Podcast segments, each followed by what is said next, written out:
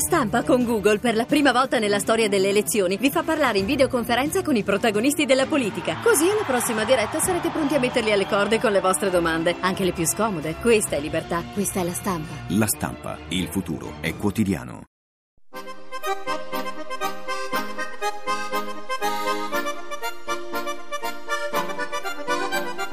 Area di servizio. Un pieno di informazione su attualità e temi sociali.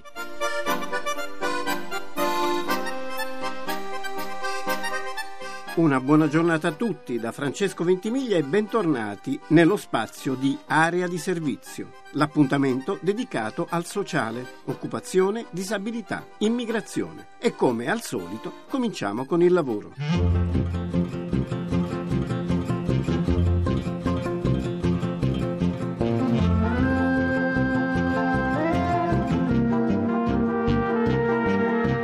L'allarme arriva dall'Union Camere. Sono 383.883 le imprese nate in Italia nel 2012, il valore più basso degli ultimi otto anni. Contemporaneamente 364.972 sono quelle che hanno chiuso i battenti, 24.000 in più rispetto all'anno precedente. Il saldo positivo tra entrate e uscite è di 18.911 imprese. L'anno passato dunque ogni giorno sono svanite circa 1.000 aziende, 42 ogni ora. Cosa significa tutto questo? Quanto effettivamente valgono queste cifre statistiche nella valutazione di una congiuntura economica e quali riflessi hanno sull'occupazione? Claudio Giovine è responsabile delle politiche industriali della CNA. La crisi morde ormai in maniera molto dura il tessuto produttivo del paese, nel senso che aumenta progressivamente la fascia di imprese che esce dal mercato ogni anno, ancora rimpiazzata da imprese nuove che si affacciano in termini di nuove aperture, eh, con un saldo però negativo in termini di eh, produzione di ricchezza e di occupazione. In altre parole, le imprese nuove che nascono in gioco forza sono imprese più piccole, più fragili, e invece le imprese che scompaiono eh, tendenzialmente sono imprese che assicuravano un'occupazione più ampia e la capacità di produrre reddito maggiore. Una progressiva fragilità del sistema che è esposto anno su anno a una, un'erosione di capacità competitiva. Sicuramente c'è stata una fase in cui le imprese marginali sono uscite dal mercato e questo ha portato ad una fase di, di recessione. Adesso però è forte ormai la percezione che anche imprese che apparivano molto più solide in passato eh, siano state tagliate fuori. Aggiungo solo che ai noi i dati più preoccupanti attengono proprio quel settore manifatturiero, che è quello che dovrebbe comunque rappresentare un cardine, un asse importante di sviluppo del Paese, e al tessuto dell'edilizia che, come sappiamo, è quello che ormai da cinque anni ha subito un calo di oltre il 35% dell'attività. È evidente che le prospettive occupazionali all'interno delle imprese si riducono. È altrettanto evidente che quindi aumentano eh, le sfide di chi vuole avviare un'attività di impresa. Ma è evidente che impone anche a un giovane una preparazione, una intelligenza progettuale, un piano che consenta di andarsi a inserire in quelle nicchie, in quei segmenti e con quelle competenze che consentano di avere una prospettiva di sviluppo. Non è assolutamente vero che tutto il paese, tutte le imprese ovviamente sono in crisi, eh, ci sono segmenti che hanno delle competenze particolari che riescono comunque ad avere performance importanti. Tutto il settore del Made in Italy eh, nelle produzioni di qualità eh, riesce a resistere alla crisi dall'agroalimentare all'abbigliamento, all'arredamento, tutte quelle imprese che hanno una capacità e un prodotto che può essere venduto al di fuori dello stanco mercato della domanda nazionale, in questo momento hanno prospettive molto più importanti. Internet ha moltiplicato le opportunità lavorative per i professionisti, per le aziende, creando nuovi contesti in cui confrontarsi e nuove occasioni da cogliere. Non è un caso che molte aziende cerchino di sfruttare sempre di più le potenzialità della rete e dei social network. Anche il web, però, come ogni cosa, ha le sue controindicazioni. Non deve, ad esempio, annullare il valore della comunicazione vis-à-vis ancora oggi determinante, e quanto emerge da un'analisi contenuta nell'ultima edizione dell'ACE Journal. Secondo gli esperti di ACE, gruppo internazionale specializzato nella selezione dei manager, l'eccessivo utilizzo della tecnologia nelle dinamiche lavorative provoca molti problemi. Il maggiore rischio è che le persone si nascondano dietro una mail o un sistema di trasmissione digitale, perdendo così le abilità interpersonali dirette e trascurando quella cultura di base, frutto di studio e di curiosità, quella gestualità, quell'affinamento personale che favorisce il dialogo autentico con gli altri. Il rapporto telematico perde di sfumature e di calore. La comunicazione virata sull'online indebolisce la capacità di creare una rete di conoscenze e di contatti forte e strutturata. Come dire, l'obiettivo della tecnologia è potenziare le capacità dell'uomo, non ridimensionarle. E ora uno sguardo alle nostre prime offerte di lavoro.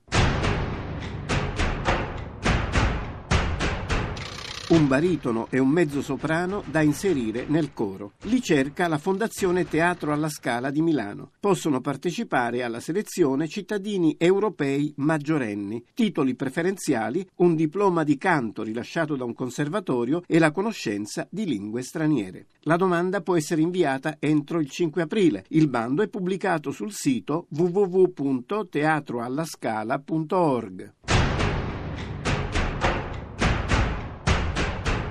Buongiorno, sono Patrizia Fulgoni, presidente della società Laitin SPA Agenzia per il Lavoro. Stiamo cercando per la nostra filiale di Pescara un progettista per impianti elettrici per una importante azienda cliente di Chieti Scalo con pregressa esperienza nella progettazione di impianti industriali e o di fotovoltaico. È richiesta la laurea in ingegneria elettrica e deve essere disponibile a trasferte. Si offre un contratto a tempo determinato con possibilità di inserimento diretto in azienda. Oppure eh, cerchiamo un ingegnere meccanico o perito meccanico per un uh, ruolo di impiegato addetto al controllo qualità prodotti e processi di produzione, settore meccanica di precisione. La risorsa si occuperà di collaudo, pezzi finiti e analisi degli scarti, creazione e documentazione di produzione e implementazione programmi di collaudo. Si offre un contratto a tempo determinato con prospettive concrete di inserimento stabile in azienda.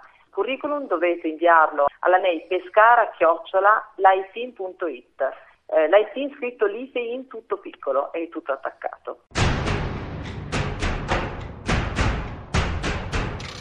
19 contratti a tempo indeterminato per altrettanti infermieri. E questa la proposta lanciata dalla ASL di Rimini. Il bando prevede la laurea in scienze infermieristiche, l'iscrizione all'albo e una esperienza professionale di almeno 5 anni. Gli interessati possono inviare domanda di ammissione agli esami entro il 4 marzo. Ulteriori informazioni al sito www.asl.rn.it.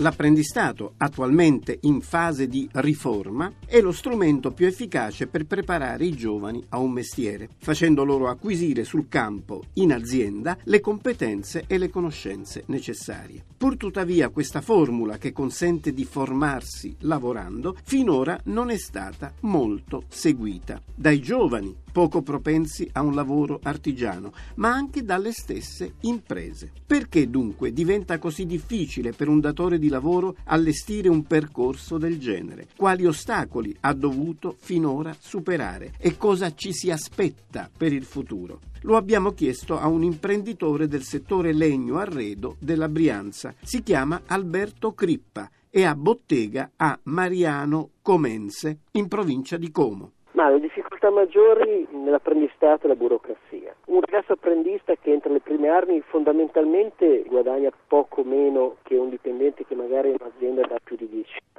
Quando co- cominciai a lavorare in azienda mio padre venni assunto come dipendente, come apprendista e mi ricordo che ai tempi era eh, un onore andare a lavorare in un'azienda artigiana, imparare un lavoro, mentre ora ci sono dei cavilli burocratici che eh, vanno poi a inficiare quello che è il discorso appunto della produttività, il discorso stesso che eh, sono costretti questi ragazzi a fare dei corsi esterni all'azienda sicuramente sul discorso della prevenzione, infortuni eccetera, però fondamentalmente portano via poi spazio e eh, tempo a quello che è per me più importante che è il lavoro in azienda. Eh, è un settore dove eh, c'è solo da imparare e noi facciamo formazione tutti i giorni, ma facciamo formazione sia all'apprendista ma anche al dipendente che magari da 20 anni ci diamo consigli ogni giorno e questo credo che sia al di sopra di tutte le varie normative e tutti i corsi post eh, azienda che poi alla fine sono carte burocratiche che in pratica poi non vengono quasi mai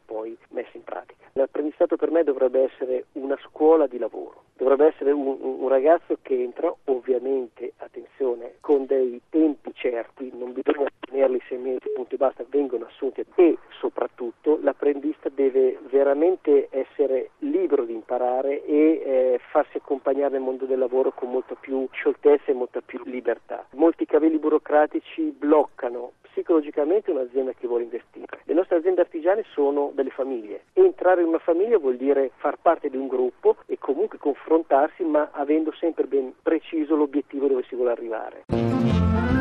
Area di servizio finisce qui, l'appuntamento è come al solito a domani intorno alle 6.30 per parlare ancora di lavoro, disabilità, immigrazione. Una buona fine settimana a tutti da Francesco Ventimiglia.